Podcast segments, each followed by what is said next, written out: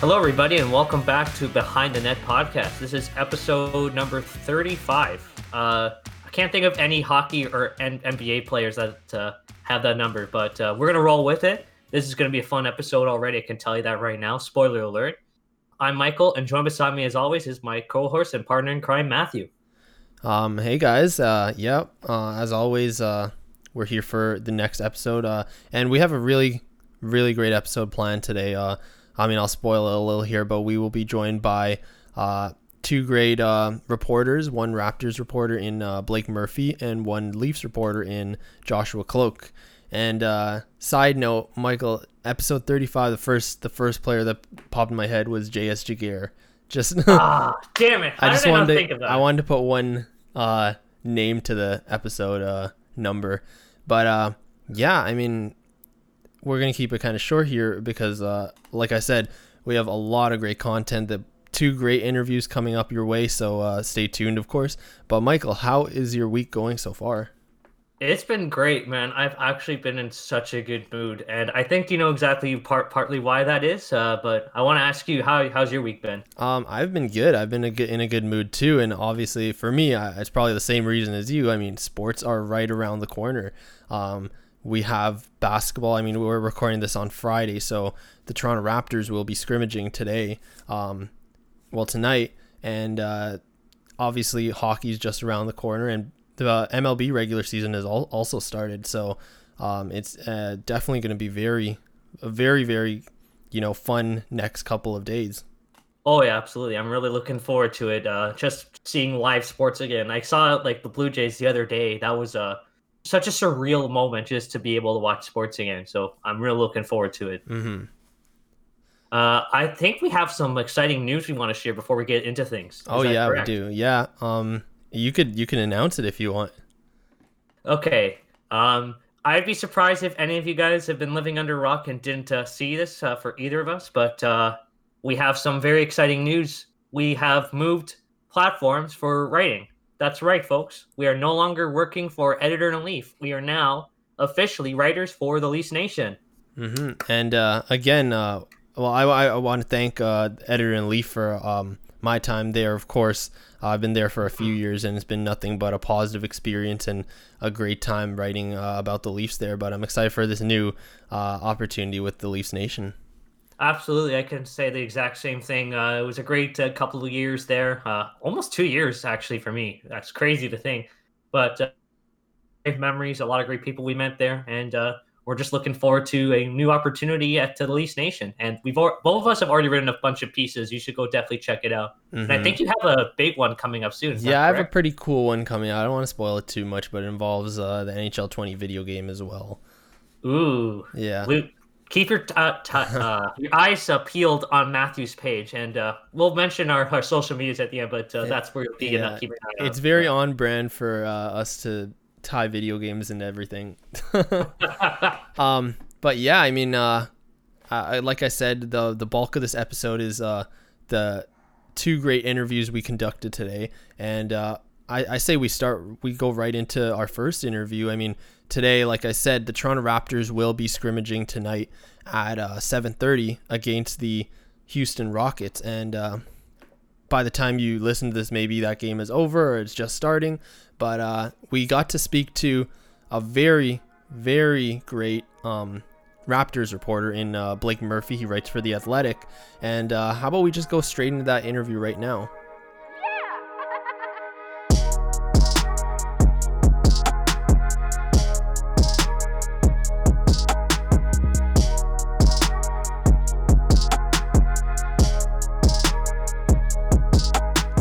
Today, we're very happy to be joined by Blake Murphy, a Toronto Raptors reporter for The Athletic. On top of his sports coverage, he also hosts a weekly music podcast called Columbia House Party. Welcome to the show, Blake. How's it going? Hey, guys. I'm well. How are you? We're good. Good, man. Good. Awesome. So, I mean, first first off, uh, how's your day going? How's your morning? Oh, pretty uh, pretty uneventful. Had a piece go up, walked the dog, made a coffee. It's uh, the Raptors play tonight, not to give away when we're recording this or whatever, and they're not doing shoot around. So I get a, a nice, like, free morning. Um, it's been kind of weird because, like, their practice times and their media availability times have been different every day. So there's, like, no semblance of a routine right now, but like a seven thirty game with with shoot around canceled feels like we're back in uh, back in January or February. For sure. I mean, uh, on that topic, like how's how have you felt as a reporter during these times? How has the pandemic kind of changed the way you cover the Raptors right now, and how yeah. you kind of handle those new challenges? Yeah, it's been weird, obviously, not having games. Like, um, I had William Liu on my podcast this week, and he pointed out that the gap between Raptors games right now is longer than the gap between them winning the championship and starting the next season. So, like, I'm like, none of us are used to uh, a break this long in season, but this is longer than even some off season. So um, not having, you know, games and, and transactions and stuff like that to write about has been different.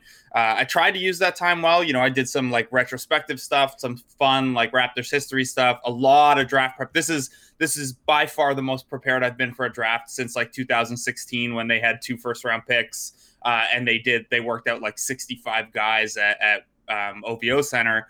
Uh, so, yeah, I mean, I've tried to use it like that. They, they've been good since they got to um, Naples before they went to Orlando in terms of doing like almost daily Zooms. And those aren't like quite as valuable as, as when you're around the team and can talk to guys in person and, and like have some, you know, not every conversation has a camera on or even a microphone on it. And those are valuable, but um, they're helpful and, and the team's doing what they can to to help out. And then for me, I mean, I once games start now, I'm just going to shift into basically full-time analysis mode. So I'll drop, you know, some of the more featurey things I might normally do during the regular season. It's going to be almost pure analysis because, like, I can't talk to guys and I can't feel the vibe uh, around the team and stuff like that. So uh, it'll be a lot more of that probably. Awesome, awesome. So uh, getting right into the Raptors, uh, what's your obs- observation of the Raptors camp so far? Um just just before we start the return to play. Yeah, it, it's tough, right? Because, you know, you hear every year in training camp things like Chris Boucher's put on fifteen pounds, Marc Gasol looks like he's finals ready, um, you know, Terrence Davis is added to his pick and roll game, all this stuff. You hear that every year about some handful of guys, and then we get going and some of it actually sticks and some of it doesn't. Some of it's just the stuff that looks good in practice or or stands out in individual work or whatever. So, um, and, and then this time, you know, not that they let us in on training camp practices, but we get to see a little bit more than we've been able to see during this. Uh, so this is all just uh, word of mouth. There's no no actual visuals for us. So I'm really excited for these scrimmage games to kind of see, you know, I'm not going to care much about how this five-man lineup looks or or this rotation or that rotation. But from an individual skill perspective, uh, these scrimmages should be pretty illuminating. I, I think... You know, the Raptors have a pretty good confidence level, but I, I would think, you know, nineteen of these twenty-two teams probably have a good confidence level uh, heading in just because, you know, you haven't played another team and you've had all this time to kind of uh, build your your chemistry and your culture and stuff. But uh, yeah, the Raptors will tell you they're ready to uh, to defend the title and, and that they think the chemistry and continuity they have is a pretty big advantage. Mm-hmm. For sure. Absolutely. Um, I obviously I understand that uh, it's hard to really get a full like analysis of how the players are performing during the shoot-arounds and scrimmages like for their for themselves uh, since you can't have access yet. But from uh, what you've heard so far, are there any players that have stood out to you, and who has you the most concerned? Um, I don't think anyone's concerned. You know, I, I think I think we can expect at least for these three scrimmage games and eight reseeding games that despite the buzz about Marc Gasol's how, how he looks and how good he looks. Like, I think you're going to see his minutes managed pretty carefully. So if you see him sitting out a scrimmage or a reseeding game, don't panic. I think that's going to be part of the plan with uh, getting him ready for the playoffs and keeping him ready for the playoffs. Um, the one name that, that maybe would surprise people to hear is Stanley Johnson's come up a couple times. And I know that like, you know, Stanley Johnson has exactly the kind of game you can fall into these training camp traps with because he is the type of guy who does look so good in like a freewheeling run or a pickup environment or whatever. Um, but his name's come up a couple times as like someone who's been a part of some second units, pushed the top units, made the the com- competition level of practices a little higher. So, um, you know, I think I think a lot of us are entering these games knowing that there's a top seven and then kind of looking at, okay, Hollis Jefferson and Boucher competing for one spot and Davis and McCarr competing for another spot. And then maybe Matt Thomas gets some, some specialist minutes or something. But from the sounds of it, maybe Stanley Johnson is, is elbowing his way into that Hollis Jefferson Boucher conversation. Uh, obviously, I think at this point, Raptors fans are going to need to see like a lot of it before they buy back in on Johnson. Um, but, you know, there's a reason they signed him, and, and I didn't agree with giving him a second year and a player option. But uh, the team obviously uh, believes there's something there. So th- it's been interesting to hear his name come up a couple times. Of course. Uh, absolutely. And... well, he's one guy that's going to definitely be pushing the pace, and a lot of other guys on mm-hmm. the bench are going to be pushing the pace as well. Um, obviously, there hasn't been a scrimmage game yet at the time of recording, and they will be playing their first one tonight. But just without having them seen them playing a scrimmage game against another team, what can we realistically expect from the Raptors in these playoffs, and what are going to be the keys to their success? Yeah, I think, you know, I, identity-wise, they're pretty well established. They're they're not Milwaukee, but they might be the next best defense in the league. And how they're going to do that is they don't really play any guys in the rotation who are minus defenders. And they have, especially within their top five to seven, they have, you know, everyone's an average or better defender. And you have this level of, of continuity and chemistry and communication and, and creativity that Nick Nurse fosters. Um, so I think, you know, their identity is primarily going to come on the defensive end. They were the number two team in the league at, at forcing opponent turnovers this year, which is great because for the second year in a row, they're one of the deadliest transition attacks. And if you look at the contrast between how good they are in transition and them being kind of average in the half court, uh, forcing turnovers and getting out and running like that is going to be a huge part of their success, especially once we get, you know, outside of the first round of the playoffs, there there aren't going to be weak spots. Whether that second round series is against Boston, Indiana, Philly, Miami, um, there are no soft spots there really. And, and then a third round matchup against Milwaukee. So uh, you've got to be able to force those kind of easy baskets w- with your defense. And I think that's kind of where uh, the Raptors' identity will probably lie again. Um, you know, you'd hope that that some of the guys take steps forward offensively. Maybe O G Anunoby has a little more to offer you in his offensive package. Um, you know, maybe Pascal Siakam took the lessons of, of the fifty-three games that that he played in, in kind of the number one scorer role, and he's able to uh, add to his uh, kind of ability as a, as a late game closer. Um, you know, I think there's some evidence, too, that like Nick Nurse was holding some stuff back. The Raptors had the number two clutch offense, and, and those are noisy noisy samples against not a great mix of teams. But I think if you watch those minutes, there's a lot more um, Siakam handling in the pick and roll with a guard setting screens, a lot more hammer actions. Uh, they were a top ten team coming out of timeouts scoring. So I, I do think there's there's some evidence that they, they have a little bit more to offer on the offensive end. But I think if you're a Raptor fan, you're going in really confident with their defense, really confident with their transition attack. And it's the half court offense and, and, you know, who gets the ball with the game on the line kind of stuff that you're not negative about, but curious about for sure. Of course, all great points. And speaking of uh, players who have to step it up, who do you think, who would you say is the Raptors' X factor going into these playoffs? Yeah, it's tough. Um, I'd probably say, geez, you know, I, I think the most interesting battle is probably if Terrence Davis can win that kind of extra guard role from Patrick McCaw. And I don't think, you know, when you get to the second round and beyond, I don't even know that the eighth man is going to have a huge role. Nick Nurse showed us last year he won't hesitate to cut the rotation to seven or six and a half at times.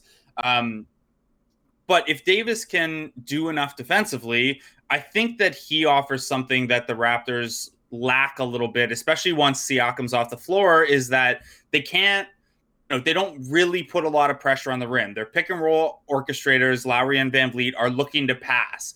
Um, even their bigs are, are looking to pop more often, or if you're Gasol, maybe looking to come into a dribble handoff after you get the ball on the roll or something like that.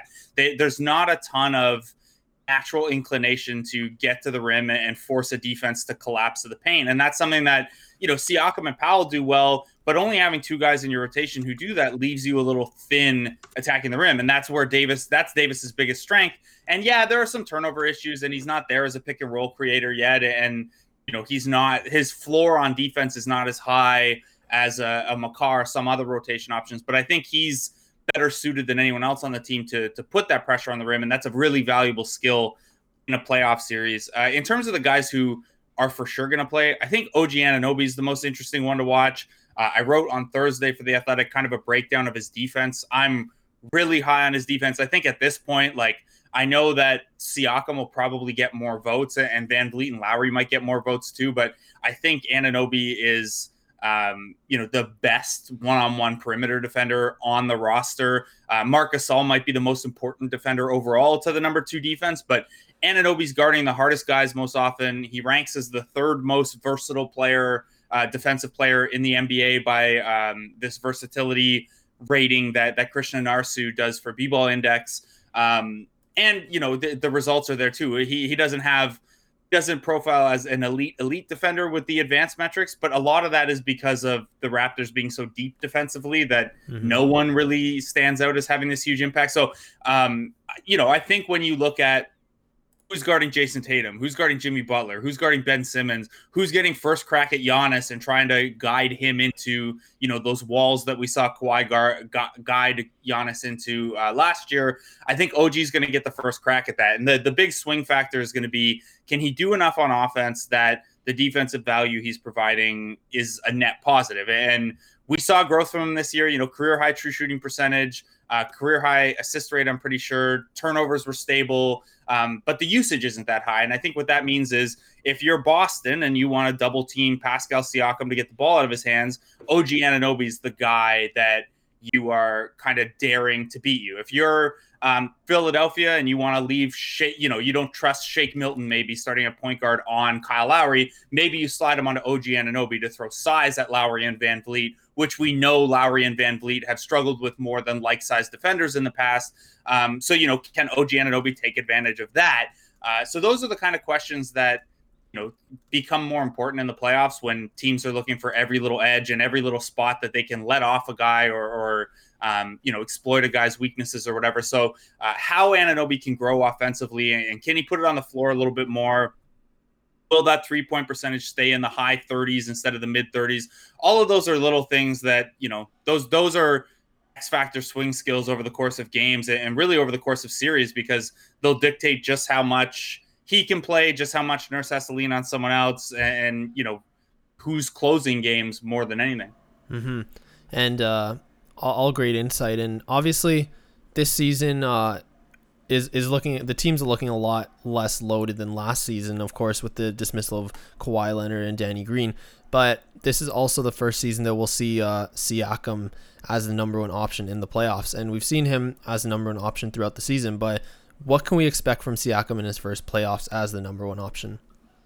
Yeah, I think there are some encouraging signs. You know, his efficiency this year dropped, and that's to be expected. He took this massive jump in usage that only a couple other guys have, you know, at this stage in their career. Usually if you're if you're going to be using a superstar's usage, that's a more methodical increase, or you come into the league being a superstar. Um, him jumping from twenty percent usage to twenty-eight, twenty-nine percent is pretty rare. And, and it's not unexpected that his true shooting percentage dropped. Um, you know, it's just a much harder diet of shots that you're getting. I think what's encouraging is, um, you know, the numbers don't support this in terms of assists and number of passes. I think his playmaking got better as the season went along, just in terms of, you know, watching and seeing how he reacts to double teams and pressure and stuff like that. Um, you know, his his numbers in the clutch were really, really strong. Uh, his usage rate went up and his true shooting percentage uh, went up in the clutch, which is, you know, those are the situations where defenses are really keyed in on you. So I think that's encouraging.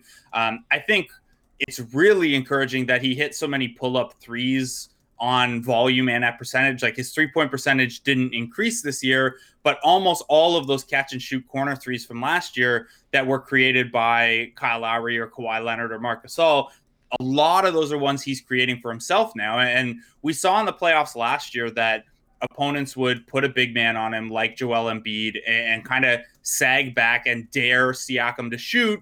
And if he wanted to drive, well, then he's driving with a head of steam into a seven-footer that's waiting for him there in the paint. Um, you know, and, and we thought that some of the counter to that might be adding an in-between game where you can pull up from mid-range. Uh, but adding on an above-the-break three is huge for that too. Uh, that's especially so if he's going to be running some pick-and-roll from the top of the floor where you can't, you know, you probably still go under and dare him to dare him to take those, but you can't You can't just leave them the way the Raptors did against, you know, Giannis at times last year and really dare him to take them, because he can hit those at thirty-six, thirty-seven percent. So uh, that's a pretty huge development for him. Obviously, honestly, I think think how Siakam looks in this number one usage role is probably the biggest thing I'm watching for with the Raptors in the relaunch. And luckily, they're going to play some pretty good defenses in these eight reseeding games. Uh, so he'll get some more reps there. And, and I think you know, it, it's this is kind of a black box in terms of player development. Like we, we've never seen a situation like this. We don't know how a guy like Siakam maybe used three months where he wasn't playing a lot, but could go through video and could reflect on his, the season he had. Uh, we just don't really know how, how a time like that is going to affect each individual player. But it's, I, th- I think how Siakam looks was encouraging this year, but it's also, you know, that's going to determine the Raptors offensive ceiling. So it's probably the storyline to watch with this team.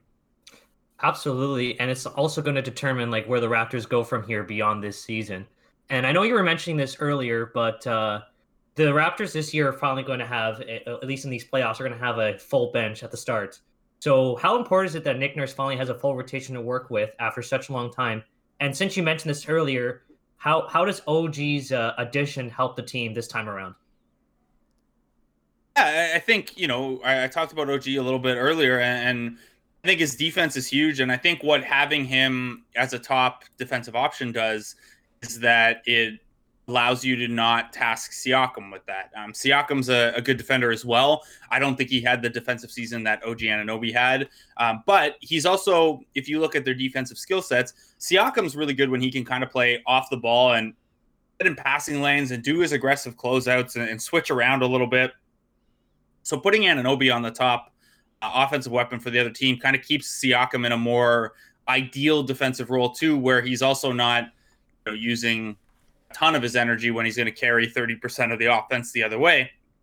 We saw that with Kawhi Leonard last year too, where it wasn't until game three against the Bucks that Nick Nurse made the adjustment to put Kawhi on Giannis. So, um, you know, I think, I think that'll be his line of thinking as well. In terms of the whole debt, the whole bench and the depth they have, I think it's great for these three scrimmages and eight reseeding games. You know, if the Raptors, Nick Nurse has already said, don't expect to see like the regular rotation in these scrimmage games. And then if they beat Boston in their fourth reseeding game, well, then that pretty much locks up the two seed. And you can kind of approach those last four games as if, um, you know, as if you're just trying to get ready for the playoffs and play guys fewer minutes or get guys games off or whatever, sit on a back-to-back, all that kind of stuff. Mm-hmm. So uh, I think that's, that's valuable for that. I think it's probably helpful to have, you know, three full units in practice. Um, I wrote about last year how this kind of unknown thing is that the back five or six guys on the roster are tasked during a playoff series with being what they call the scout team. So you'll have, you know, if you're going up against uh, the Milwaukee Bucks, you know, O'Shea Brissett in practice becomes Giannis and DeJuan Hernandez is Brooke Lopez. And, you know, Malcolm Miller is, is Dante DiVincenzo or however it shakes out. And they watch film on this other team and they learn some of their plays. And then they kind of act as the Bucks or whoever the opponent is uh, in running through practices. So I think having a full healthy contingent uh, of those guys will help too.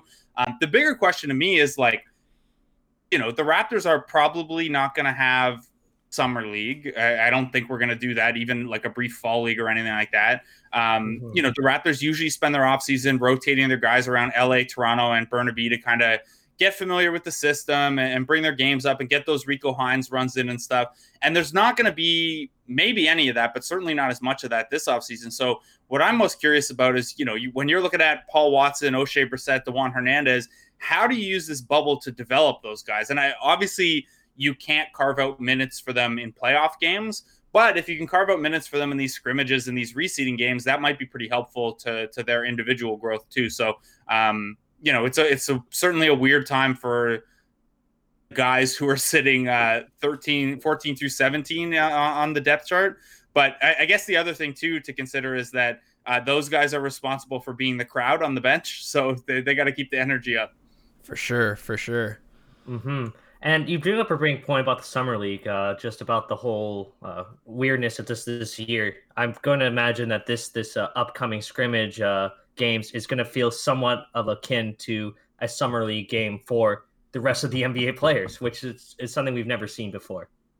Yeah, I think it will. You know, Norman Powell said he expects it to be kind of a glorified pickup run was the the term he used. The first two days of scrimmages have certainly had that summer league vibe of, you know, bull bull going off, the Nuggets starting five Giants, um, a bunch of weirdness like that. You know, um, who was it? Someone someone dunked all, all over Thanasis yesterday, and it was just, I don't know. Even the even the highlights look like summer league highlights because there aren't like there aren't cam- as many cameramen on the baseline. There aren't people all over the place. Summer league has better crowds than than nothing, obviously, uh, but it definitely has that vibe to me. So uh, curious to see. And then I guess, you know, are are they going to let Rondé play to like seven or eight fouls? I don't uh, I don't know. Maybe because summer league you, you get ten, and that's always been the the running the running joke in summer league uh, to watch kind of the foul count for some of these more foul prone guys. But yeah, it'll probably feel a little bit like that. I, I think things will probably come playoff time. I think this will all start to feel a little bit more normal, um, especially the second round once like the the couple of weaker teams that sneak into the playoffs are gone. Uh, I think we're going to get used to this pretty quickly. Oh, for sure, for sure. And I, I just, I'm so excited. Like, it feels like so long since we've talked about basketball, like, you know, as if it's actually happening, and now it's actually happening, and just, it feels so great.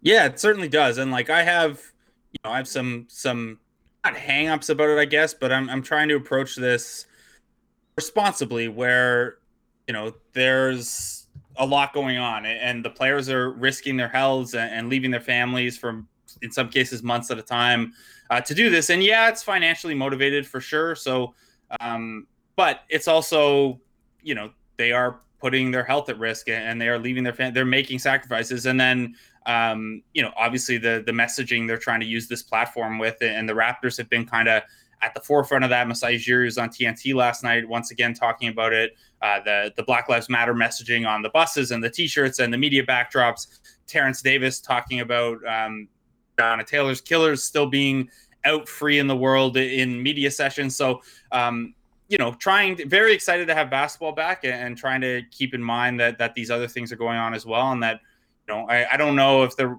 the term responsibility trickles down as far as fans, but certainly as, as media, we have a responsibility to keep those messages strong. And I, I really hope that the, the fans who are so eager for basketball hear those messages uh, as well, because they mean a lot to the players, and, and basketball is kind of only come back on the condition that we talk, we use basketball to talk about these things. And I hope, you know, I hope that gets recognized by people.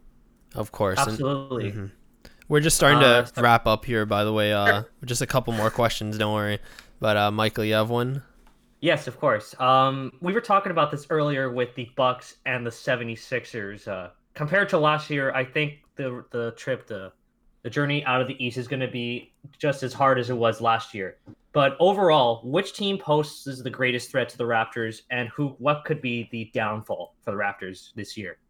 Yeah, I mean, I think, you know, the, the East stacks up kind of similarly to last year.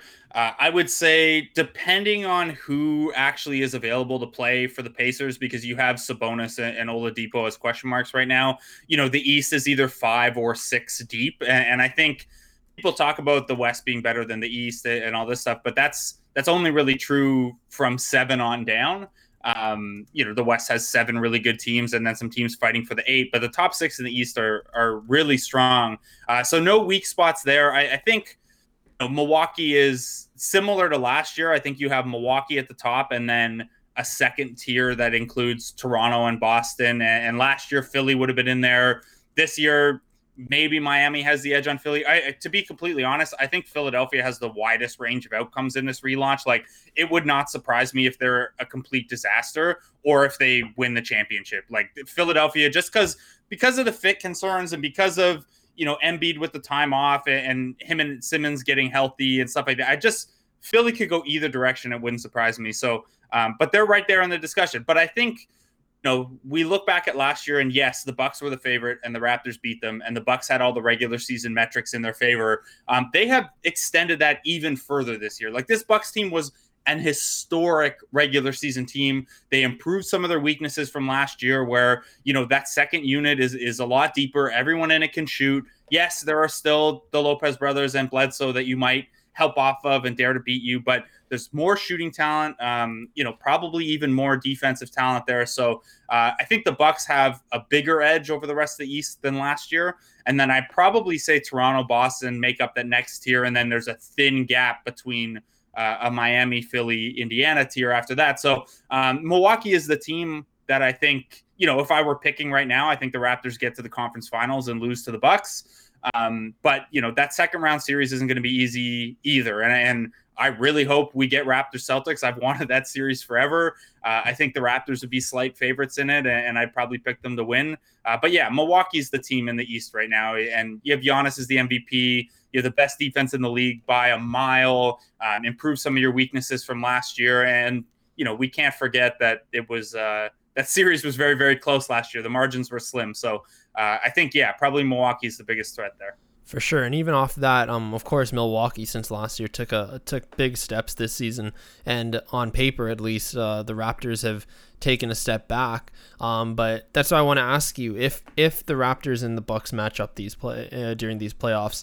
um, would you say that the series would be Toronto's to lose or more so Milwaukee's to win? Yeah, I think you know, I think Milwaukee would be a favorite, and I think. You know, again, that, that was the case last year, too, and the Raptors got down two oh and almost down three oh and fought back, and that was a, a huge testament to you know, everything that made the Raptors the Raptors last year. And I think they do still have a lot of that, but you know, they don't have Kawhi Leonard, and their offense is average instead of sniffing around the top five, top ten, and Milwaukee has gotten even better. So, um You know, I, I think it would be a competitive series. I think Milwaukee would probably be favored. I think probably Bucks and six would be the most common pick. Shout out to Brandon Jennings. Um, but yeah, I, I think it would be. I think it would be really competitive. I think the Raptors would go in confident. I think Raptors fans would go in confident, kind of armed with some of the mess- some of the lessons from from last year's series. But you also have to leave room for Giannis is better, and, and now, and the, they're a little deeper now, and they learned those lessons from last year too. So. Um, they get to apply those as well. The, now, the question is, will Mike Budenholzer adjust or will he just do the same stuff over and over again? Uh, that's a real question. And, and, you know, I just read Zach Lowe's award ballots and, and he has Nurse Budenholzer one two. So that's, you know, on paper, the best coaching matchup you could get too. So, uh, but yeah, I think the Bucks would be favored there. Mm-hmm. It's definitely going to be very, very close. And uh, our final final question for you today, uh, again, thanks so much for coming on and giving so much insight. But our final question is just, how good are the Raptors' chances of repeating? Yeah, I think they're, you know, they're better than zero. It, it's been interesting to track the the Vegas lines because they're all over the place. Unless you're betting on one of the two L A teams or Milwaukee, you can get drastically different lines. I think I looked last night and the Raptors were anywhere from plus eight hundred to plus twenty-two hundred. So if you're super, like if you're a bettor who doesn't mind going and checking different sites and you're super high on the Raptors or you're super high on the Rockets or super high on the seventy-sixers, you can, you know, shop around for some really, some really juicy lines right now. Um, in terms of the Raptors chances, you know, I, I'm just throwing a random on this, but like, as I went through the lines and went through some of the models like Basketball Reference and Jacob Goldstein and five thirty-eight and stuff, um, you know, like a plus twelve fifty line, feels about right, like maybe somewhere in the seven percent chance range. And obviously I'm just throwing a kind of a random number on that, you know, amalgamating all these different, uh, all these different sources. But I think, you know, if they lock up the two seed, which they have a ninety plus percent chance of doing, um, you know, there's not much chance they lose in the first round. I think they'd be, you know, say a fifty-five percent favorite against Boston, maybe like a forty percent favorite against Milwaukee, maybe a forty percent favorite again in the finals. And you add all those up, and I think it's in the five to ten percent range, maybe a little closer to five. Um, and that's not zero. You know, there's, there's uh, I, I've heard before teams operate with the five percent rule in mind, where if you have even a five percent chance, you got to be thinking all in, like, like you have a real chance. So um, yeah, it's not, it's not nothing. It would take, know, the run this year would have to be even more incredible than last year, I think, but it's on the table. Absolutely. Awesome. And they've proven the, the doubters wrong already just by the fact that they're even in this position to begin with. So it's who's to say that they can't do it again. Exactly. Mm-hmm. Of course. And uh, yeah, but those are all our questions. And we really just wanted to thank you again for coming on and, and sharing so much insight. And I'm just so ready for basketball to return right now. yep, yeah, me too. me too. It'd be nice to have actual games. For sure. For sure. Before we let you go, would you want to plug your social media so the listeners at home know where to find you? Yeah, sure. You can find me at Blake Murphy O D C on Twitter, um, all my work at The Athletic. We actually, right now, if you're not an Athletic subscriber, until August fifth, if you click on any of my articles, uh, there's forty percent off. So um, if you've been hesitating or a lapsed reader or anything like that. Uh, and then check out my music podcast, Columbia House Party, which is uh, a fun side distraction that I won't have nearly as much time for now that basketball's back. Great. Um, yeah, so to all the listeners listening, make sure to follow Blake Murphy on uh, on uh, Twitter, and also check out his articles. Uh, definitely, if you don't, if you aren't subscribed to The Athletic currently, I highly recommend it. Uh, I, I've been subscribed to it, and it's been one of my best subscriptions. So uh, yeah, but uh, thanks again, uh, Blake. Uh, really appreciate it, and I hope you have a great day. Yeah, yeah you guys you. too. Thanks for having me on. Thank you.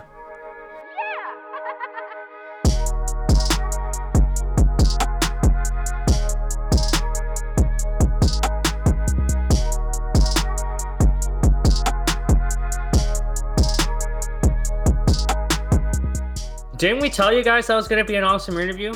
Wow. That was very insightful, wouldn't you say? Honestly, it was so insightful. And uh, once again, thank you to Blake Murphy for coming on the podcast.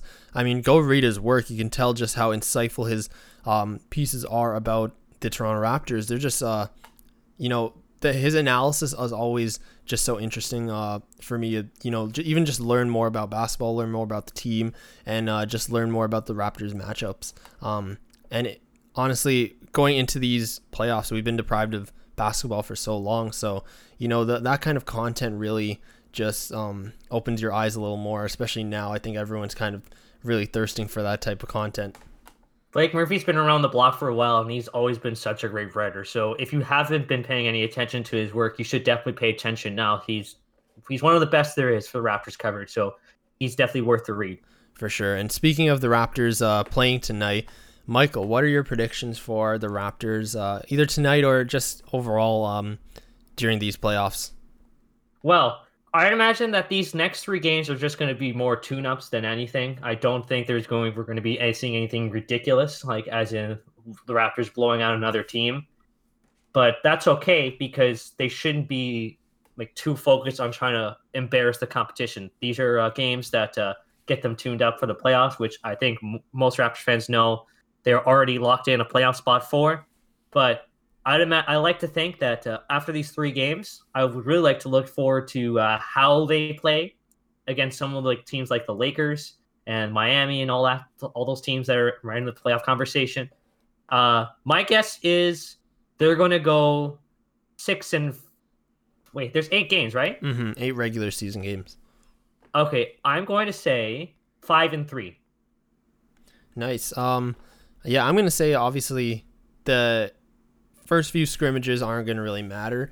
Um, I wouldn't be surprised if the Raptors lost tonight, and I also wouldn't be surprised if they, you know, blew the Rockets out of the water. But I think for both teams, this is about, you know, getting back into the swing of things. Uh, obviously, players, not a lot of players have had access to basketball hoops and things like that.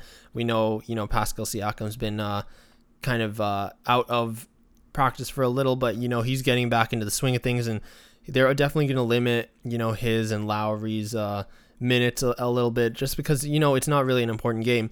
But it will be interesting to see uh, where kind of kind of gauge where they're at.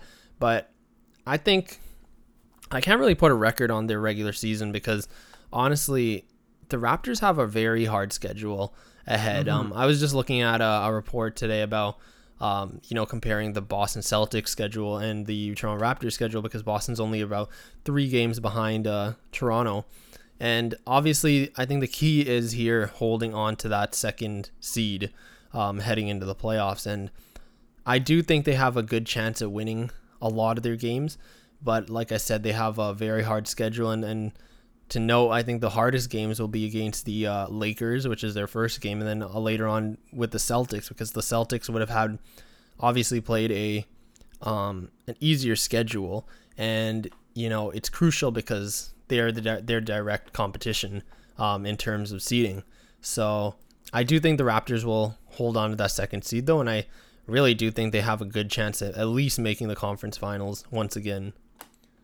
Absolutely. And uh, I think you do make a good point that Boston is going to be a big threat as well, especially since they're going to be playing them during these uh, eight uh, regular season games.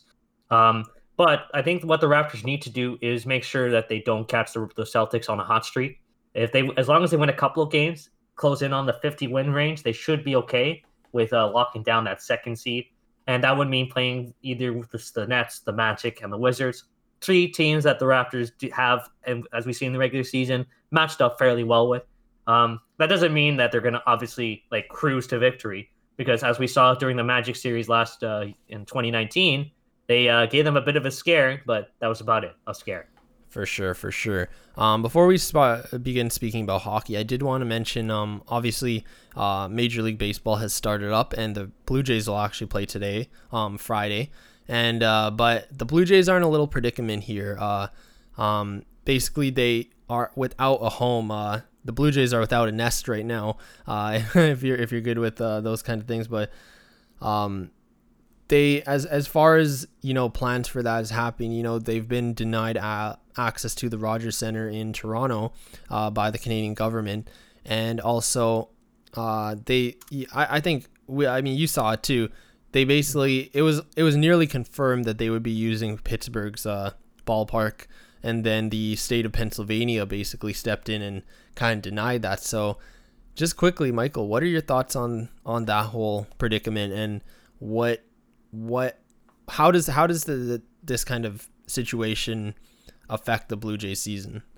Well, here's the first thing. The reason why the the Rap the Jays are in this position to begin with is because of the fact that the Canadian government Uh, denied them uh, the ability to stay in Toronto for their games. And it's understandable why, because the the nightmare of just trying to quarantine everyone that comes in across the border for the other teams, then having to do the same with the Jays. And then when they come back, they have to do that all over again. They just knew there was uh, too much of a hassle. It was it was worth avoiding. Um, now, just going back to what you were talking about, Pittsburgh made a lot of sense because it's somewhat close. Buffalo was another contender since it was like right there, but I know the facilities were not up to par with M L B standards.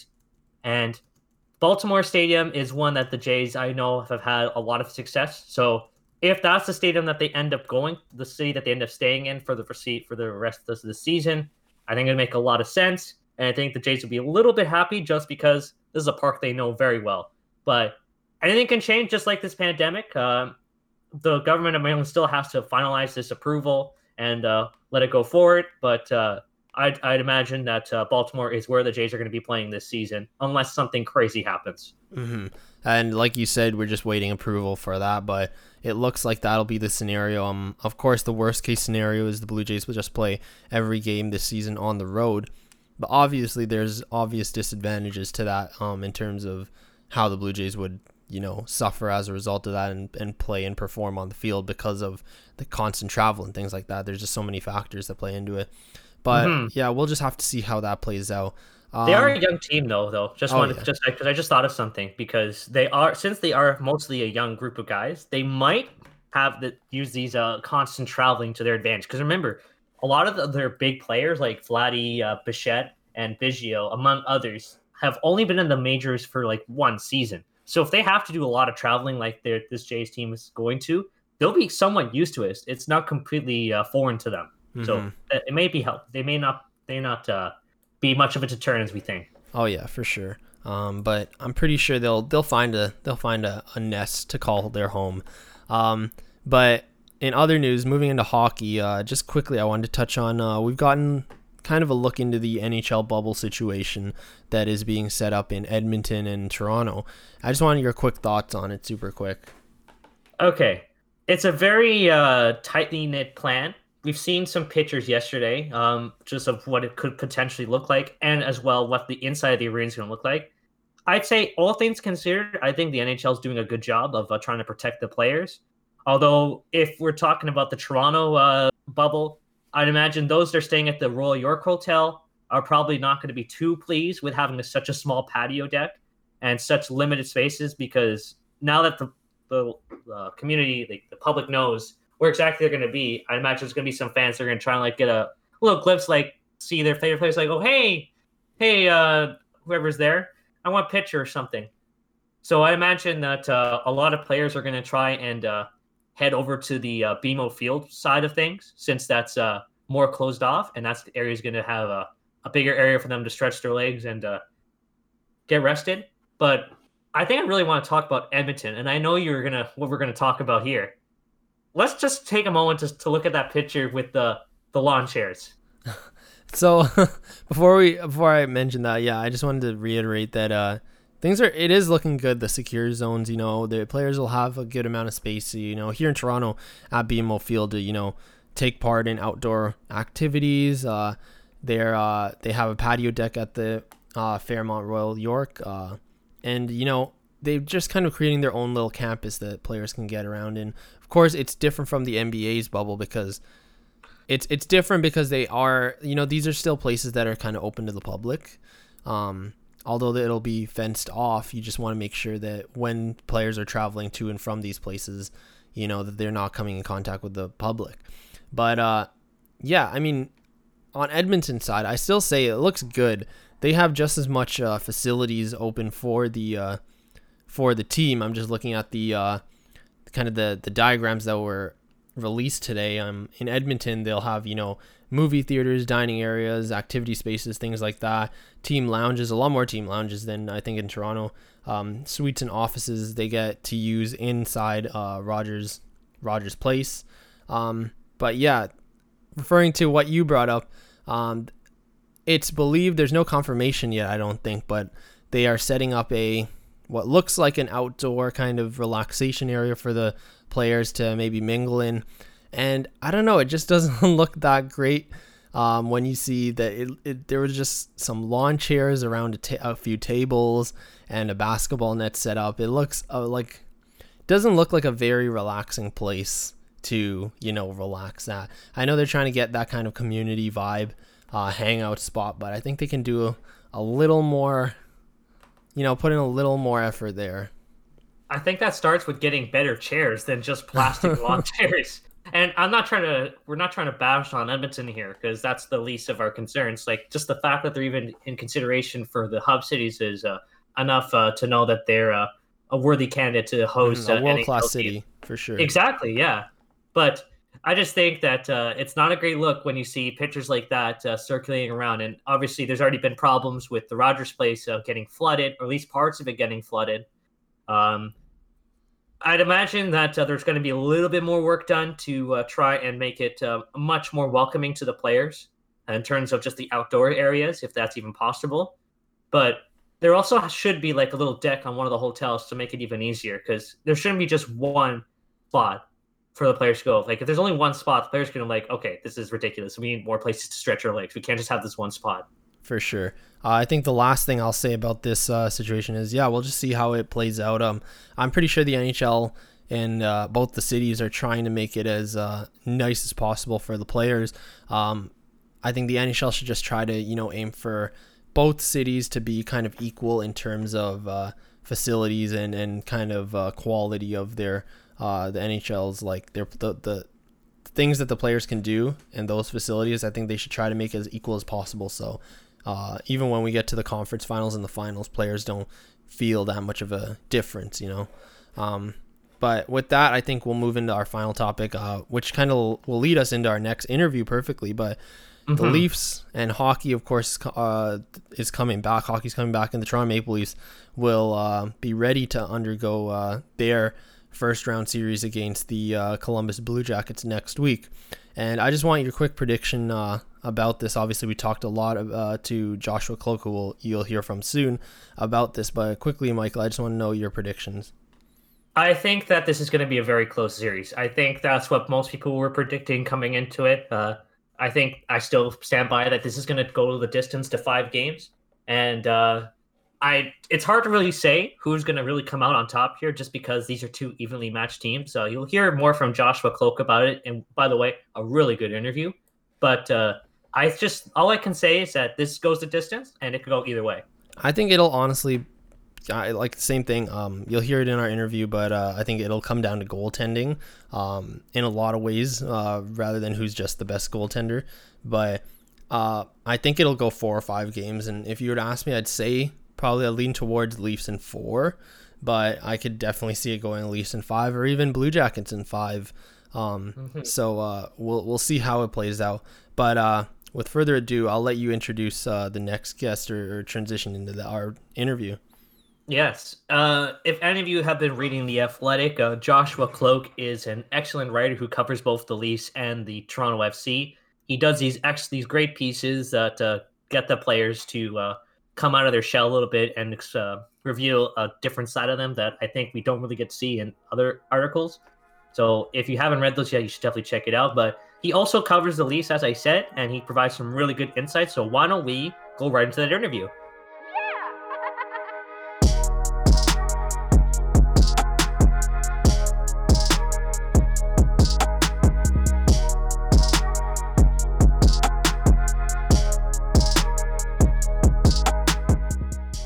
We're excited to be joined today by Joshua Kloke, a staff writer for The Athletic who covers both the Toronto Maple Leafs and Toronto F C.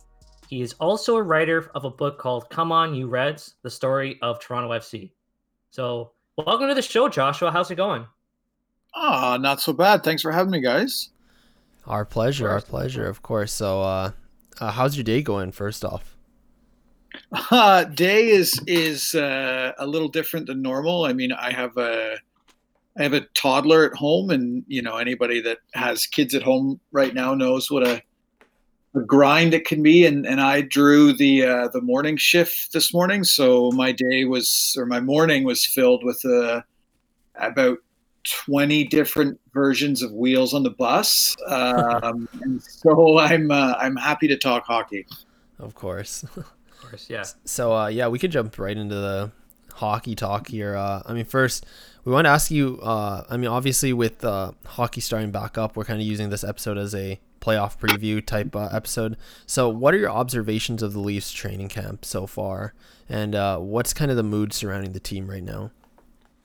Yeah, I think um, I, I got to say I was pretty surprised by just how intense um, and just how high energy the practices and the scrimmages that I've seen. I've been to, to camp a few times um so far this week this week last week um and yeah I, again much more intense than I guess I thought they were going to be. You kind of expected maybe a, a few days for the the team just as a whole to kind of get into it, but you can you can see the the effect of so many Leafs being back for phase two.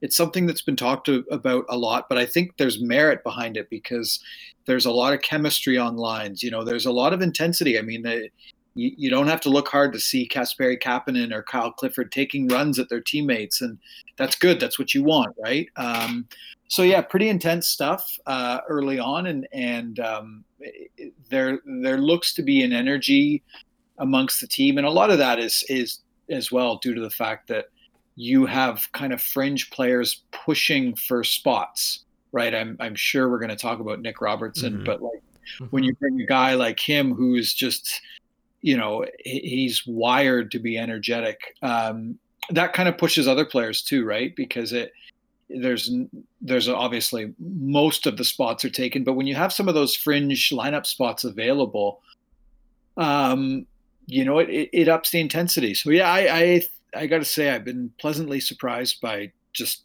how strong and, and how, I guess, serious the team looks so far. And I feel like that's been reflected in their interactions on and off the ice. Uh, we, we understand that you wrote a piece this morning about uh, what the Leafs are planning on bringing into the bubble. And it looks like they're uh, having uh, really lighthearted uh, things that they're going to do and what they're going to do in their downtime. So can you give a sense on like what their uh, attitude is uh, on and off the ice, uh, just from your observation?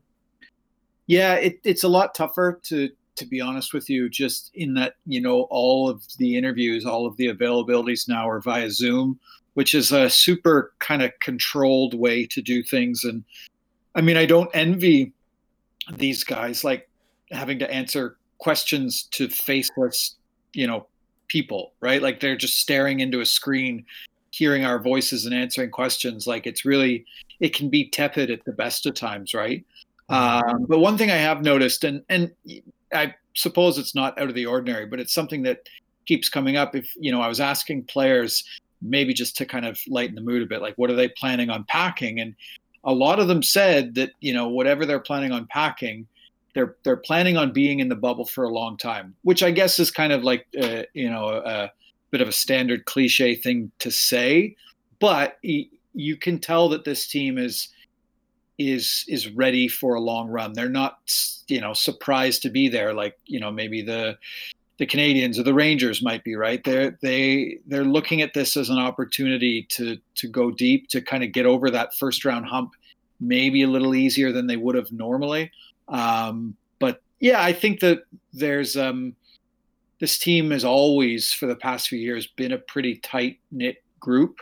Um, and and yeah, you, you know, I was talking, or I asked Justin Hall yesterday, and you know that question, and and he said that you know as as much as it it it really sucks being away from your family and being away from your wife and kids, it's an opportunity for the team to be together twenty-four seven, and that's something that you know can work for a team. You you might get sick of each other, but it.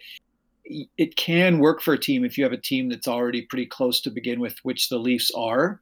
Um, so I think that the the mood is good heading into to, to phase four.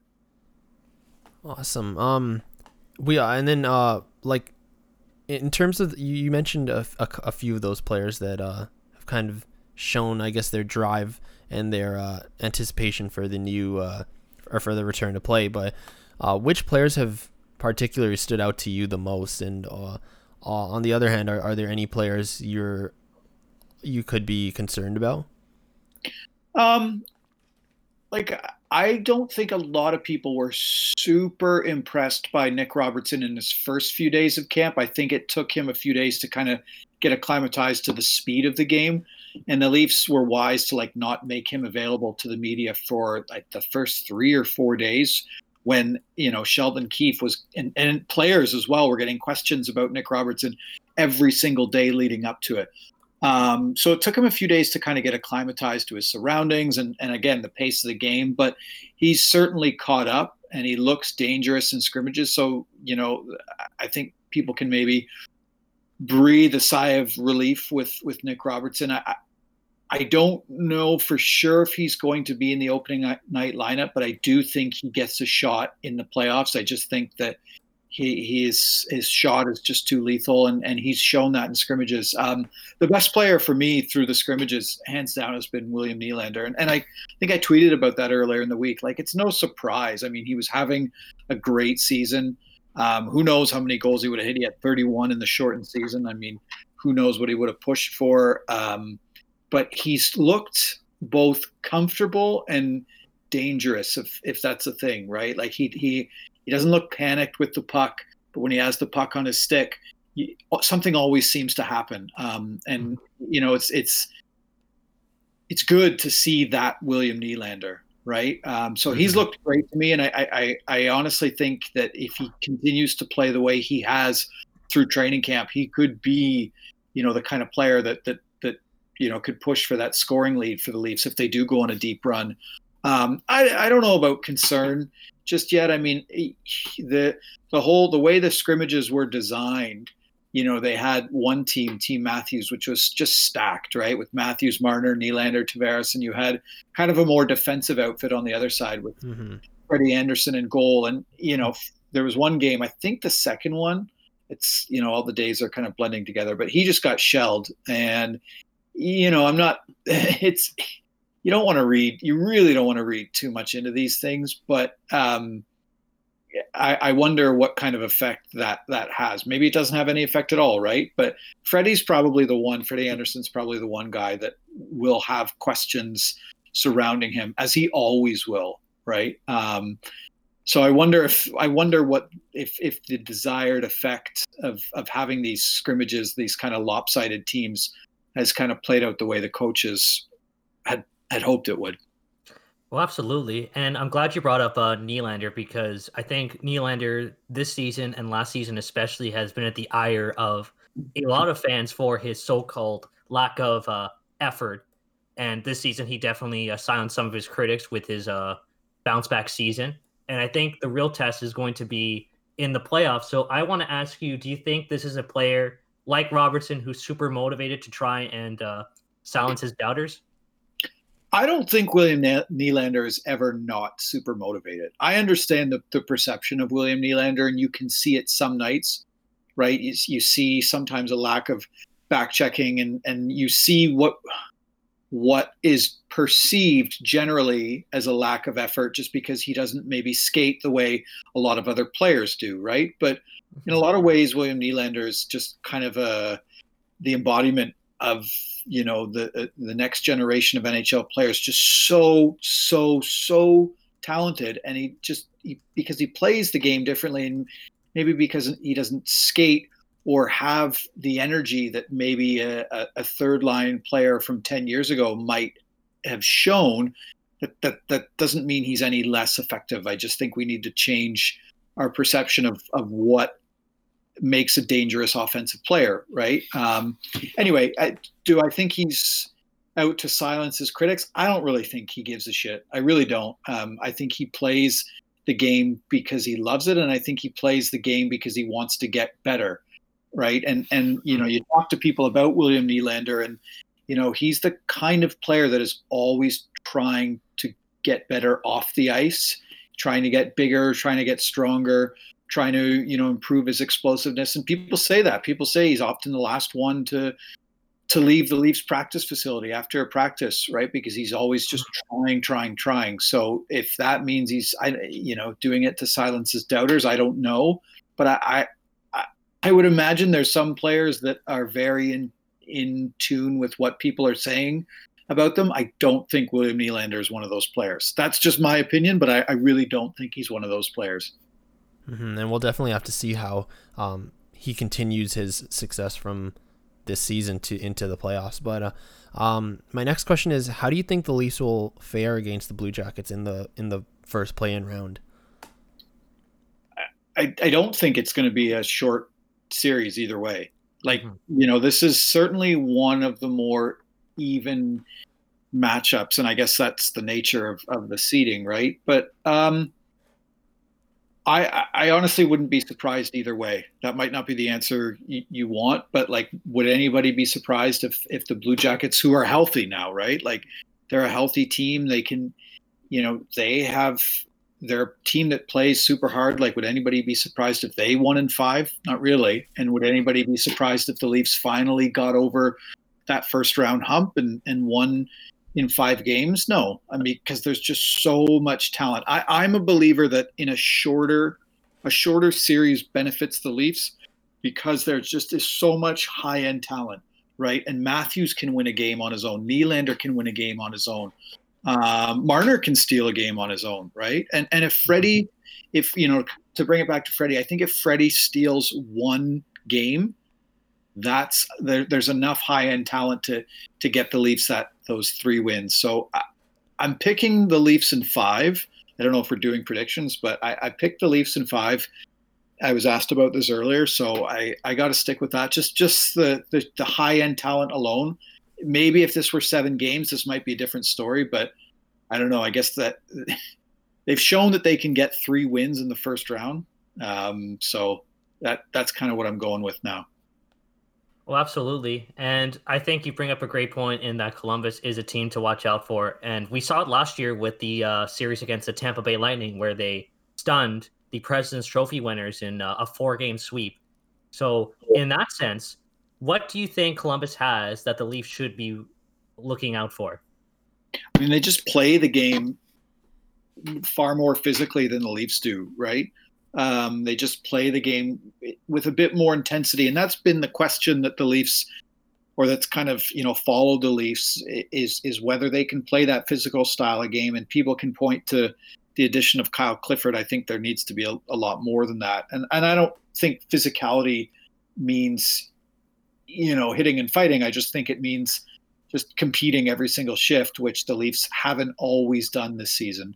Mm-hmm. Um, so yeah, the, you know, they're a John Tortorella team, so they're going to try to, to just play more physical than you. And, and it'll be interesting to see how the Leafs manage, because their, their blue line isn't, the Leafs blue line isn't a, a, a physical outfit. Um, so it'll be interesting to see how they kind of manage the, uh, the Blue Jackets forwards. Um, so yeah, I think that's the one thing to watch. That'll be, I mean, these are pretty standard narratives, right? Um, but that's definitely what I think people will be looking for going into that first game. For sure. And um, I'm, I'm with you there that uh, I think that this series will actually be quite a long series and a pretty even paced series.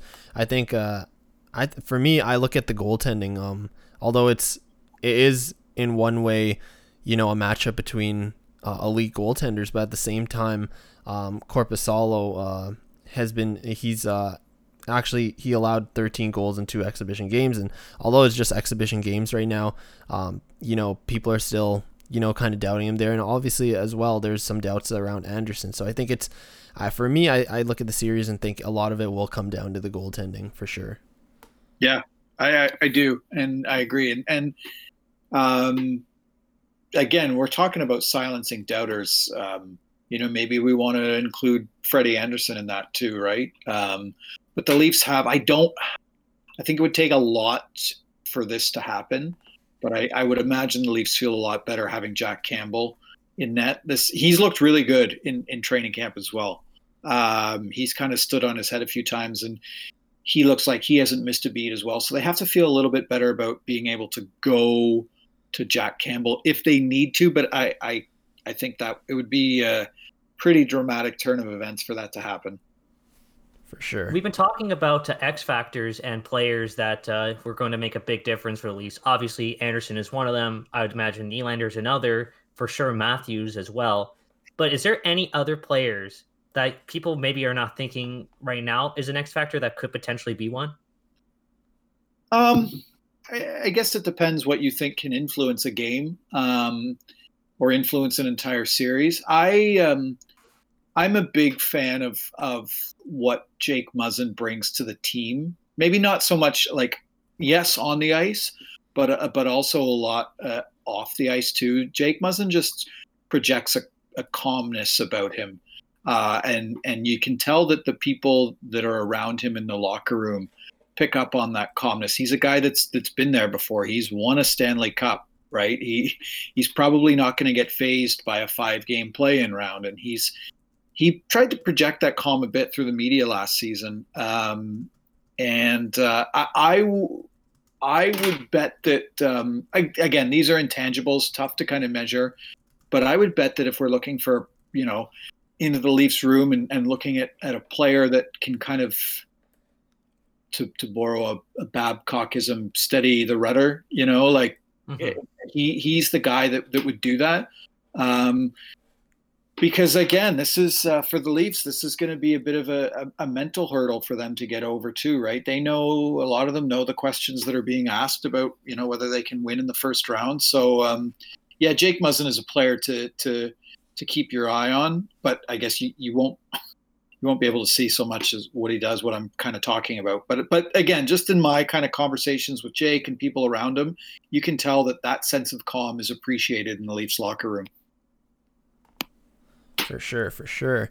Um, we I also want to ask you, um, as a reporter just covering the Leafs right now, um, how have things kind of changed due to the pandemic, and uh, how are you finding things? Um, I mean, you can answer that in terms of, uh, you know, the reporter's perspective or even how players are kind of handling things um, at practice.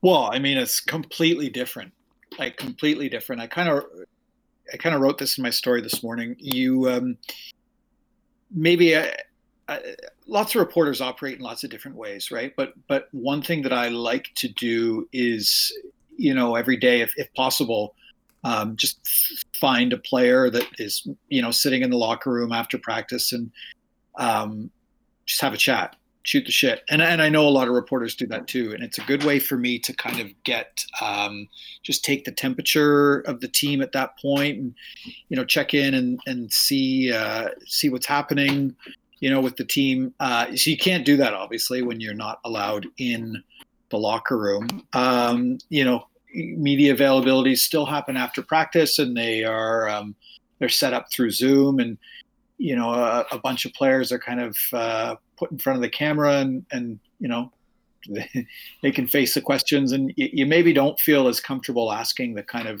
personal or offbeat questions that I you know am prone to asking, but. Um, yeah, that's that's definitely changed. And practices we can still watch, which is great. Um, You, you have to stay distanced from reporters and, and uh, you know, wear masks as, as everyone should. Um, so it's a much more kind of controlled thing, but, but everybody's going through it, right? Players mm-hmm. have to wear masks, you know, when they're off the ice, and, and um, it, it, not everybody is, you know, people aren't super comfortable, you know, but um, it, it I think everybody's just kind of getting through it. Um, so, you know, has it, I guess, has it made it more difficult to, to cover the team? Perhaps, um, you, you know, you're, you're forced to, to kind of follow practices a little more intently, and, and, um, and, and that's a good thing. But, uh, yeah, it's, it's, it's definitely different. It's a challenge, but like everyone in every field, we've all had to adapt, and, and that's a, that's a good thing. You know, it's going to help us in the future, I hope. For sure. Absolutely. I want to just bring up uh, some of your articles that trying to open up uh, players a little bit. Uh, you've asked a lot of Leaf players over the last couple of years, kind of questions like this, and some answers have uh, varied uh, from um, uh, interesting to just uh, more in tune with how they uh, react uh, in temp- other answers. I want to ask you, is there one answer from a player that really stood out to you that really took you aback? That's a really good question. Um, yeah, I, I'm I'm trying to, to to rack my brains. I I remember the um, the story about um, the the Leafs uh, band. You know, the, the the the group of like five or six Leafs, and this was in twenty eighteen. Mm-hmm. Um, that you know, that led by Justin Hall and Travis Dermott. Um, you know that. Whole thing kind of came about. I was waiting for, for Justin Hall um, after practice. And this was when Justin Hall was in Mike Babcock's doghouse and he was not playing at all. Mm-hmm. Right? eighteen, nineteen, right? So, you know, I was waiting for him after, I was after a morning skate um, and I was just kind of waiting for him. And, you know, because he was a, a healthy scratch, he stayed on the ice a lot later. And so everybody had left, and all the reporters had gone to Mike Babcock's um, uh, press conference. And, you know, Justin Hall finally came in. And, and yeah, I was asking him about, at that point, like, how does he deal with with just not playing? And wasn't I wasn't expecting anything about music, or I, I was expecting almost like a kind of a either a, a cliched answer or maybe some frustration, you know, a la Frankie Corrado, right? Um, right. But what I thought uh-huh. was the story about how he, you know, turns to his his teammates and he plays music with them. And and um, I think if if my my timeline in my head is correct, um, Matthews was also coming back from an injury as well, and, and Matthews was kind of on the other end of the uh, the dressing room, kind of peeling his gear off. And, and I could tell that he was kind of watching and listening to us. And he was waiting for us to mention him because, it, you know, he kind of piped up that he got his own drum set and he was looking to join the band too. Um, and I was kind of like standing in the middle, stunned at, at this kind of conversation between Justin Hall and Austin Matthews, two completely different players on the ice who I wondered if they would ever have any conversations off of it. And it turns out they, they did, and they do. And that, I guess the point is, is that you, you know, you, you go into questions and interviews, and, and you never, you have to keep an open mind, and you have to, you always just have to ask the question, because you're ninety-nine percent of the time you might get the answer you're expecting. Um, but a lot of times like that, you don't, um, you know, you, you don't get cliched answers or, or answers about being frustrated or hockey or whatever. You learn a little bit more about players. Um, and I guess, and I know I'm kind of going on here, but I remember as well, Um, to just kind of tie it in, I remember when um, players uh, a few years ago were kneeling, and, and players were were getting um, you know, asked about whether they would kneel or or whether they would raise a fist in the air. And I had a, a I had an argument with a friend who was frustrated that we were even asking um, players these questions, uh, white players these questions. And I, I guess I I remember saying that, like, you have to always ask the question. You you you cannot assume you're going to know what you're going to hear, right? And I don't know. I don't know if my friend agreed or cared, um, but I do know that that's something I've learned, is that you just have to ask the question. You don't know where it's going to take you. Um, if you get a bad answer, no skin off your back, right? Uh, but it could lead to something, and that's what I found with that Leafs band story. That that honestly just came out of a conversation about hockey, uh, and it went to a really different place, and I'm really happy that it did. Mm-hmm. And we're glad. Yeah, I, I just want to say, like, that's such a great tidbit of advice there. I mean, for anyone uh, trying to get into reporting, like me and Michael We're both all as well trying to get into sports reporting as well. But um, that is honestly such a great uh, piece of advice. And even referring to the uh, like the, the, the story you're referring to, I, I remember reading that article about the uh, the Leafs band that they kind of jam out um, yeah. with each other. And uh, I just wanted to ask you super quickly about that. Like uh, when I, I I'm pretty sure like I'm guessing that story kind of came about at that moment where um they where Hall started telling you about how like how he jams out with them and, and Matthews piped in. Um what what goes on in your mind then when you like you know that kind of like you know uh, just those sudden stories just just come out of nowhere? What goes on in your mind? I'm sure you're excited. You're right. I, I, I do get excited, and I've been accused by fellow reporters about getting excited about stories too easily, um, which I guess is just in, in my nature. I, I love, I, I consider myself insanely fortunate to be able to do what I do. I absolutely love my job, and I love that, that moment where you think you might have something. And for me, then there's just kind of a, you, you for me, I start formulating the story really, really, really quickly, right? And that means just kind of checking in with my editor and saying like, shit, I think I have something here. And and there's, a, you know, now, and I was really lucky that no one else was in the room for that, because very often when someone overhears something, you know, you that, you know, it's a it's a competitive landscape, and you have to, mm-hmm. you worry that someone else might have that story, and you want to get it out quickly, but you also want to do it well, right? Um, so yeah, you, you you get really excited. I, I don't know. I, I like to. Uh, I always start every day. I, I because I have a toddler, I have to wake up early to do this. But I start every day with a walk or a bike ride, just to kind of formulate where I'm at for the day and what I need to to do. And and if I'm working on a story, like where do I think the story is going to go? Um, and if I get something like that, I like to like.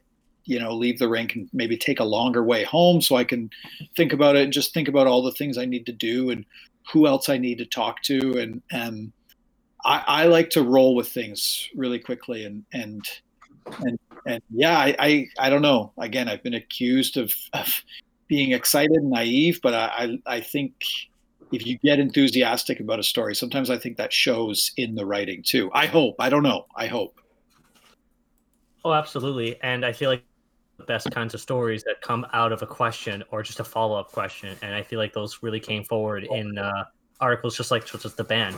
Just going back to uh hot the, the current state of affairs though, we've yep. been asked a lot of this uh in the comment section about uh from from Nick Barden and uh Murr Out Loud, who've been asking about uh, the dress code, and that's become a big topic of discussion. Are you excited about the fact that teams no longer have dress codes and players can wear whatever they want? Um, I mean, am I excited? I, I guess, uh, because it, it just means that, um, you know, we'll get to see something different. Uh, I mean, I think it's probably a long time coming for the league, right? Like I, I, I remember when I, I remember when I was in high school and I had a few, and I'm talking like grade eleven, and I had a few friends that played, um, triple A, and, you know, I grew up in Oshawa, which takes hockey about as serious as any other town anywhere. Um, and, you know, these kids, these friends of mine would wear suits to school that day, you know, and they wouldn't have a game until whatever, seven o'clock. And it, it seemed silly. It, it, I'm sure at first I was like, what, you know, because I grew up playing soccer and we just wore our tracksuits to games. And I thought, wow, that's, look at these guys. That that's super cool. But after a while I was like, this is like, why do they want to do this? What are they trying to project? And and I think that just kind of speaks to the the conformity that we very often see in hockey. Um, and I think if you, you know, and, and, and I'll be honest, I asked Austin Matthews in his Zoom availability the other day about just that.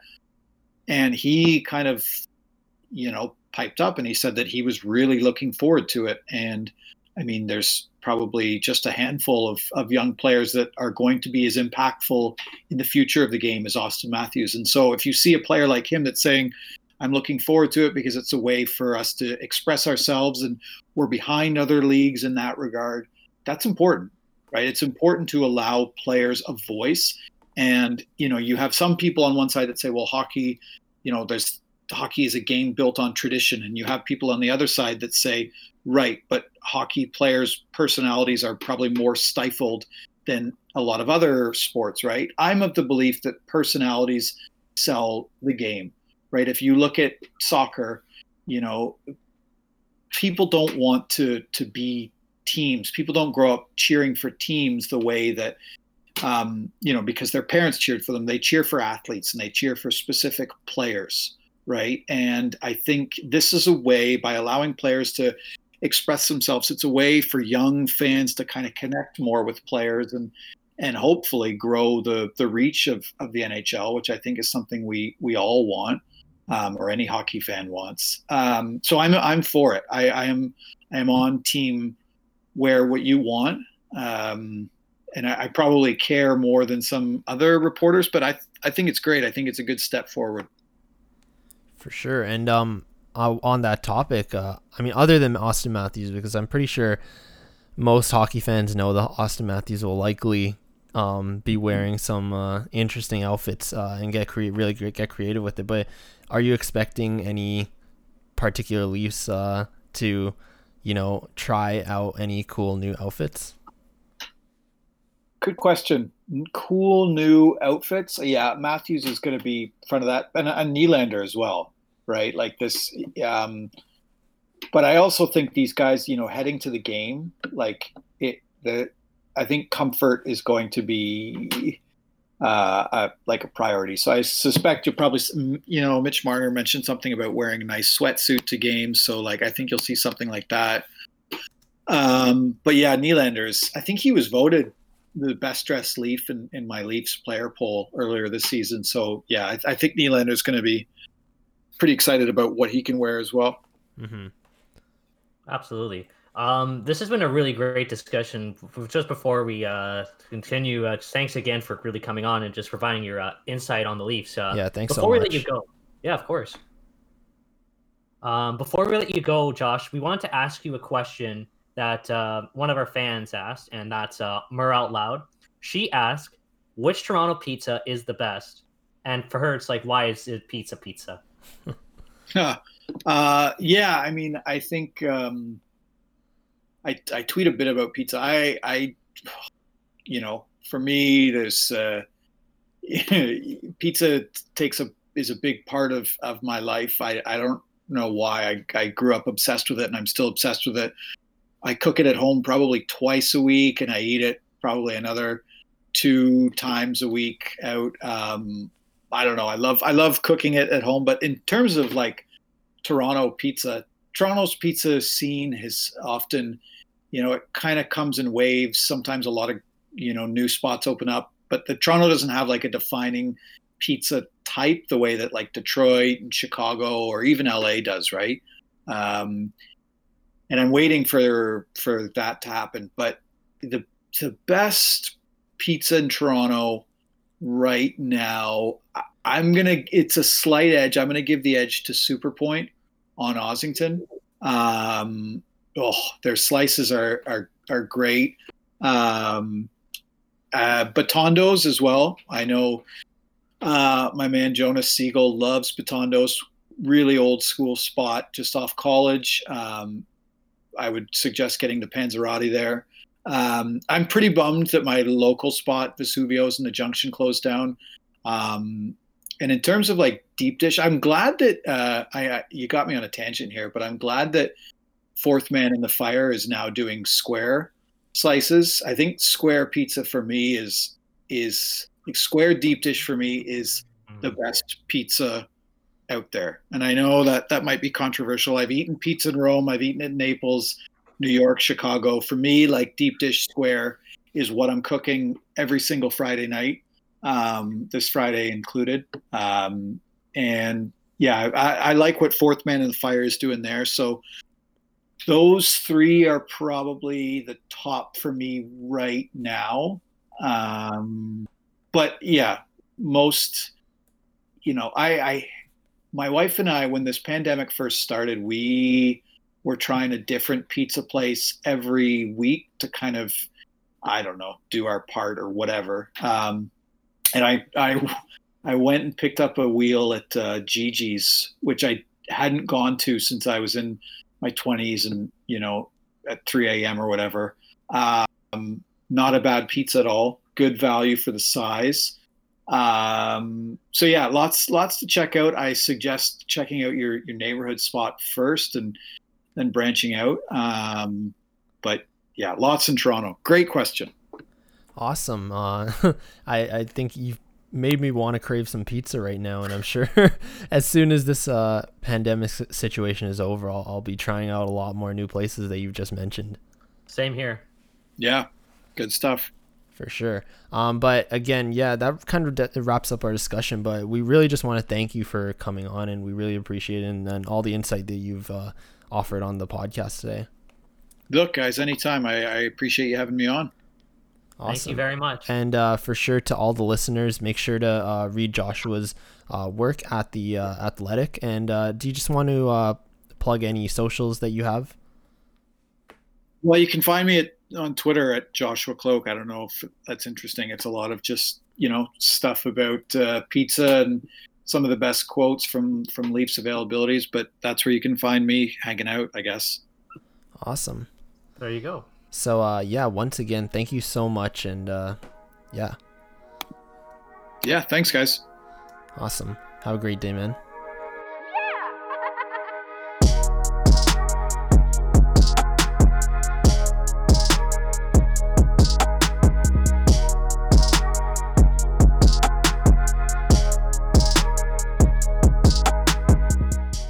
All right. I mean... That, that was just as great of an interview as uh, I could have ever imagined. Uh, thank you again to Joshua uh, for, um, you know, for coming on the podcast and, and really offering his insight. It was great, and uh, gets me so excited for Leafs hockey to be back. Honestly, man, me too. I really enjoyed that interview as well. And uh, just to bring back to what Blake mentioned at the end of his interview, there is a promo code to uh, join The Athletic and get a subscription more specifically, and uh, get to read both articles from uh, Blake and Joshua. So definitely check that out as well. They they have some really good stuff. For sure, for sure. Um, so before we close out this episode, uh, we there was there was some big big news um, happening in the hockey world yesterday, and that was the thirty-second team in the N H L. Um, The one that's supposed to, that's going to be based in uh, Seattle has announced their name, and they will be named the Seattle Kraken. What do you think of that? I want to know your thoughts on uh, the name and the jerseys. You know what? I know there's some people that are like, like, uh, this is not a great name. I actually like it, because think about it. Kraken means squid. Like, it's just a legendary squid, and squids are actually pretty dangerous. Uh, Omar, our, shout out to Omar, posted a cool picture yesterday of a, of a squid battling a shark, and then I posted one of a squid battling a uh, a whale. Like, squids can't are uh, they're pretty dangerous animals, so I think it's a good it's good and it's unique too, because there's not many uh, sports teams teams uh, that don't have an S at the end of their name, but also aren't named the Kraken. So I like it, and the logo's great too. What mm-hmm. about you? I mean, first, I want to say uh, it's kind of funny that Omar tweeted that, because we know he's probably the, uh, the he's probably the, you know, the biggest, uh, you know, he's, he's he does not like sharks, uh, not not just the team. Like, I'm not referring to team, but I'm talking about the animal sharks, as we've seen when we play Fortnite. So yeah. I just need to get that jab in there. But, um, yeah, in terms of the team, uh, I love. I actually really love the team name. Um, of course. For, you know, the last couple of years, people have been speculating what team, uh, what name the team could be using, and Kraken was the leading candidate. And I really like the Kra- the Kraken. It just it just went along with everything. I know there were other names uh, like, you know, the Totems, things like that, uh, the Metropolitans, to go back to their roots. Um, that was proposed, but um, I think they did want to start with a fresh new identity, and I think the Kraken is it's it's honestly a really catchy name, uh, and uh, it'll be it'll be fun to see how this team grows. And in terms of the jerseys, I need to get me one of those jerseys. They just look so nice. Just that colorway is just yep. so clean. Even if I'm like not a fan of them uh, per se, or even if you're not a fan of them, like the jersey's just so clean. Like, I can imagine it just wearing it, like, you know, just in a fit, you know. but oh uh, yeah, I will buy a hat if there's one of just the logo. I will buy that yeah. tomorrow. The co- I like the logo too. The logo is actually so creative, and I really like how they're secondary. The anchor, I didn't even see it at first, but then I saw it, um, and then everyone kind of caught on. But Uh, the Space Needle is kind of the tip of the anchor in their secondary logo, which is really smart. And I really like when, you know, teams do that with their branding, kind of incorporate the city into their, uh, you know, into their branding. Um, Absolutely. Mm-hmm. But yeah, those are my opinions uh, on the new team. Um, and I think we both could say we're just excited for them to take the ice uh, in uh, not the, not this upcoming season, but the season afterwards. I'm looking forward to it too. It should be fun. And it'll be interesting to see uh, which rivalries develop the f- first. Is it Vancouver or San Jose? For sure. Or Vegas. Or Vegas, yeah, for sure. Um, so moving on, uh, as we wrap up this episode, uh, we just have one more bit of news we want to share. Uh, the status of our Mario Kart eight tournament, uh, we have postponed it. We we're still figuring another figuring out another day to host it. Hopefully very soon. Um, and again, uh, signups. We have a Google form available for uh, signups that I tweeted out. I'll tweet it out again, and uh, just sign up if you'd like to play. It's just for fun, and it'll be, you know, honestly, I think it'll be a great time. I'm really looking forward to it too. Uh, obviously, we would have loved to do it in the past, but uh, it everything works out the way you expect it to, and that's okay. Um, we appreciate everyone's uh, feedback uh, from when we were t- uh, discussing it in the past, and uh, we hope that you guys do decide to uh, join in the tournament. I think it'll be a lot of fun, like Matthew said. For sure, for sure, and uh, yeah, I think that just about wraps up uh, this episode. Uh, next week we'll actually have, you know, proper sports to talk about once again after how long, so long. Um, but I, I will say one last thing. I, I will say I, I really, I think the one positive thing that came out of this pandemic quarantine era, um, with, with no sports for our podcast, was that, you know, we were really able to kind of grow the podcast uh even without sports. We got to bring out a lot of uh, a lot of awesome people onto the show, um have a lot of great episodes, and um, I'm really proud of us. I'm proud of us too, man, and I'm looking forward to what the future lies for us ahead, because uh now that sports are coming back, I just appreciate it that much more. one hundred percent. I, I know you can't I mean we feel the same way when sports comes back after a few months of hiatus, like uh every off season, but I think this just feels very different for sure know? For sure. It's a completely different circumstance. Um, but yeah, with that, we are going to sign off. Uh, as always, you can follow me on Twitter at Matt underscore Rodrigo underscore. You can send me uh, tweets, questions, messages, whatever, uh, and uh, any feedback about the podcast. We really appreciate it.